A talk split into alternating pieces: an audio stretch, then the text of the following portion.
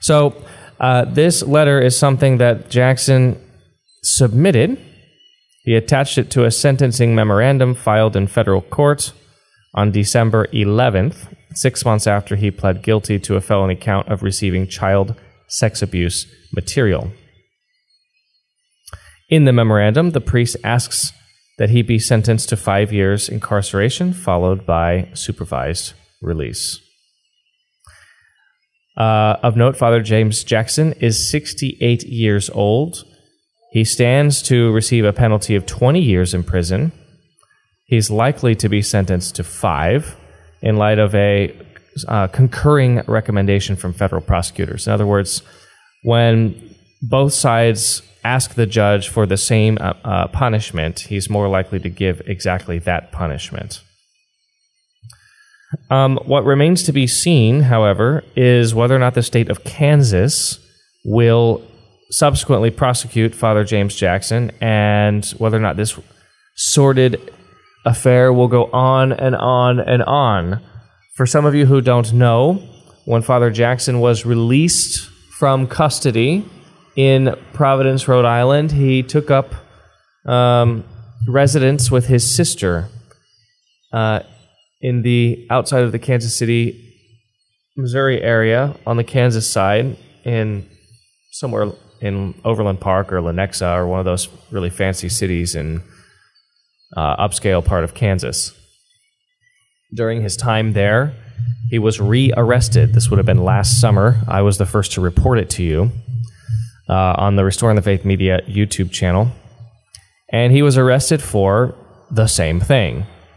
And we have not seen the state of Kansas charge him with anything yet.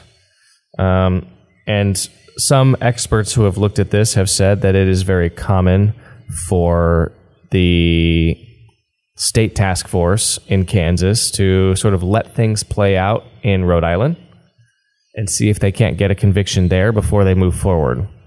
Um, generally speaking, um, he he didn't do a global plea deal to my knowledge. In other words, he didn't plead guilty in Kansas as well, and he doesn't have any leniency or any uh, points with anybody in Kansas. So I suspect, and this is something I'm not sure that the pillar got this part right, but I suspect that there will be a second trial and a second guilty plea and a second round of sentencing in the state of Kansas for Father James Jackson. We are not going to hear the end of this, in other words, anytime soon. His sentencing is supposed to occur any day now. And uh, I sort of agree with the analysis from the pillar that his sentencing will probably only be five years. Let me pause there for a second knowing nothing else of what I've just told you, besides knowing the fact that this is a priest, a traditional Latin Mass priest, who has admitted to having an addiction to child pornography, what would a just society do to this man? in justice and in mercy, what would a just society do to this man? Well, it's it would be to millstone him. I'm not going to play the millstone song. It's too happy, it's too upbeat. This is very serious. This is deadly serious. It would be better for this man to be cast into the ocean with a millstone around his neck. And he knows that. And I know that. And you know that. So don't be deceived. I have already heard from members of his former parish in Colorado Springs. Overnight, I've received a flood of encouragement and notes. One mother of small children tells me that there are even still to this day parishioners in Colorado Springs at Our Lady of Mount Carmel Parish who insist on the innocence of this man. There are even still parishioners at that parish who believe that his YouTube videos should not have been taken offline because they are so useful in teaching the faith to their families and their children. There are even still members of the community there who refuse to accept the reality and go so far as to say that he is a victim soul who is taking on the crime of another person to purify his own soul and to ensure his spot in heaven. Like he's some saint who is suffering for all of us. Ladies and gentlemen, he is not that man. He is not a victim soul who is taking on the sins of someone else in order to sanctify his own soul and pray for us. Father James Jackson has deceived so many for so long, and it really is astonishing. I received a voice note from a very, very famous priest who has known him for decades and said, I, I have no idea how he pulled this off. There were never any signs. I guess the only thing we can do now is pray for the guy.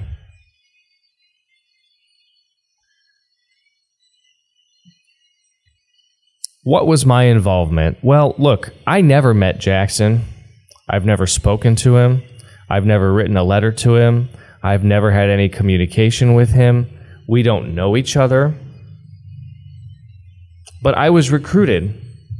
I was recruited for this mission of defending Father Jackson because I was told by people who knew him that there's no way he could be guilty. Steve Cunningham of Sensus Fidelium would be one of those guys. Convinced me hey, he was my priest for five years. He would never do this. Trust me, there are thousands of people who would who would who would believe this that he was innocent. There are tons of people that are going to come to his aid. Let's do this. Friends in Idaho, friends in Florida, friends in Baltimore, friends in Maine, friends in Texas, friends in Oklahoma, all who say, I know him, I've gone camping with him. I've gone hiking with him. I've done uh, pilgrimages with him. He's been inside my house. He's interacted with my children. Never a suspicion. For their part, the uh, smear mongers, liars, thugs, and perjurers over in Ferndale, fabulous Ferndale, they dug and they dug and they dug. And they never produced a witness never produced a victim.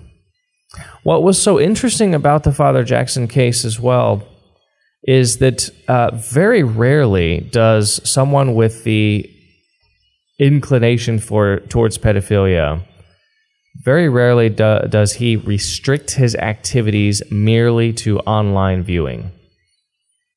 Usually, over time, the uh, thrill, whatever thrill you could get from that, uh, diminishes. It's the law of diminishing returns. It's in economics. And so the person will ultimately move towards acting out uh, what he sees in, in the imagery or in the videos uh, in real life. In other words, very rarely is someone just looking at the images without actively trying to molest a child. And so for the last two years, no child has been found. No victim has come forward. It's a very public scandal. It's a very public trial. Everybody knows that Father Jackson has been arrested for this vile crime. It hit all the uh, Catholic publications and it hit regional and publications as well. The stuff that he was looking at was vile, disgusting, beyond description, and indefensible. I think there's no question about that. But the question that remains is how he was able to um, elude so many people. I mean, this man was by all who knew him well, and I mean those people who were close to him, he was a technological Luddite, so supposedly, incapable of operating the dark web, supposedly. I mean, he didn't even have a smartphone. He had a dumb phone. Uh, he used one laptop, apparently. that was uh, his personal laptop. And as it turns out, he had the capability to auto transfer these smut files even remotely, even when he wasn't there, even when he was out of town, even when he was hearing confessions.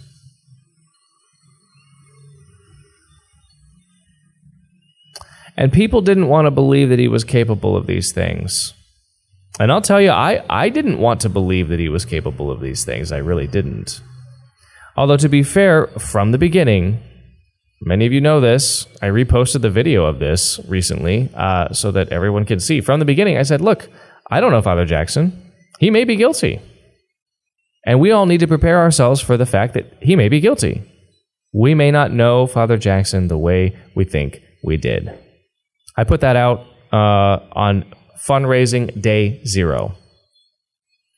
But nevertheless, I thought that the whole thing stunk, stunk to high heaven, because there were so many people who attested to this man's character, faultless character. So many people standing by saying, I've known him, I've served with him, I've dug trenches with him, I have uh, I have never ever ever known anything like this. There were fraternity priests who reached out to me and told me that it was impossible that he was guilty. Impossible. These would be the same priests who would ultimately offer up, "Hey, yeah, why don't you why don't you come here? Why don't you interview people to prove his innocence? Uh, interview anybody you want to." Look at anything you want to look at, scan any hard drive you want to scan, etc., etc., et cetera, et cetera. This deal was in place before Church Militant got involved. I was at one point in talks with a forensic team based out of Washington, D.C., former top level FBI forensics guys who were prepared to do just that. In fact, they were to the point of booking their travel before Church Militant got involved.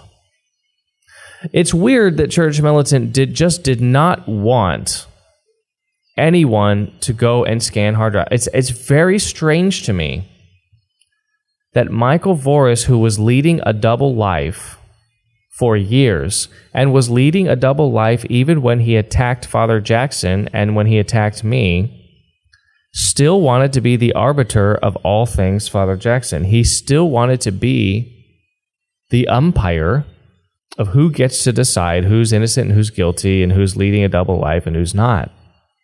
That's a very strange part of this whole story that I still have never figured out. Why does the guy who himself has a secret sin, a very dark and disgusting one, one of the most vile there is, why he wants to decide whether or not a simple hard drive scan can happen in the state of Colorado or in the state of insert blank here, right?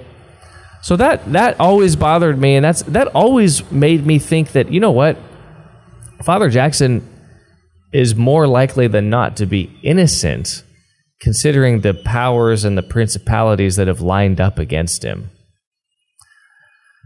Um, but again, I was wrong. And I was open to being wrong the whole time. I always said, look, I, I don't know him. And he's either innocent or guilty. I happen to think he's probably innocent, but he may be guilty. And that's why I thought maybe I was the right person for the task. But nevertheless, he asserted his innocence uh, early on. He pled not guilty. Um, he maintained radio silence. His attorney and I spoke several times. His attorney let me know that uh, part of the part of the case with that particular judge was being quiet and not drawing attention to it. He didn't want cameras in the courtroom. He didn't want Father Jackson making any grandiose statements or asserting his innocence, etc. Just keep your head down, uh, and we'll get through the trial, and we will prove your innocence at trial. That was his legal plan. That was his strategy. He said, "Okay, fine." This guy was hired by the Fraternity of St. Peter, um, and then he was paid by my fundraiser initially. I, I, suspect he was paid a heck of a lot more money down the road, but um, but however far uh, that amount of money, like eighty thousand dollars paid to this guy, would would take him.